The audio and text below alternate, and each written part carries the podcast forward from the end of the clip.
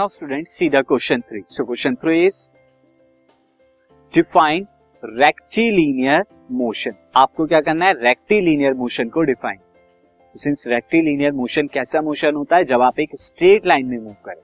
So when an object जब एक object क्या करती है? मूव करती है एक स्ट्रेट लाइन के अलाउंग जब आप एक स्ट्रेट लाइन के अलाउंग मूव करेंगे तो this type of motion is called rectilinear motion that is जब आप यहाँ पर this is a straight line और इस स्ट्रेट लाइन के अलोंग अगर कोई बॉडी क्या करती है? मूव करती है। से there is a wheel and this wheel क्या कर रहा है? मूव कर रहा है इस डायरेक्शन लाइक दिस तो अब यहाँ पर आप देख रहे हैं कि ये आपके क्या है? स्ट्रेट पाथ है।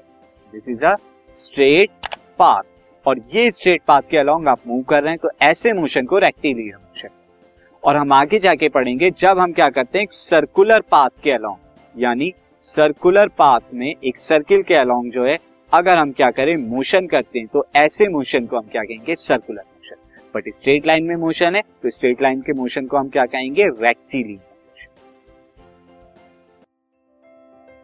this podcast is brought you by Hubhopper Shiksha Abhiyan अगर आपको ये पॉडकास्ट पसंद आया तो प्लीज़ लाइक शेयर और सब्सक्राइब करें और वीडियो क्लासेस के लिए शिक्षा अभियान के यूट्यूब चैनल पर जाएँ।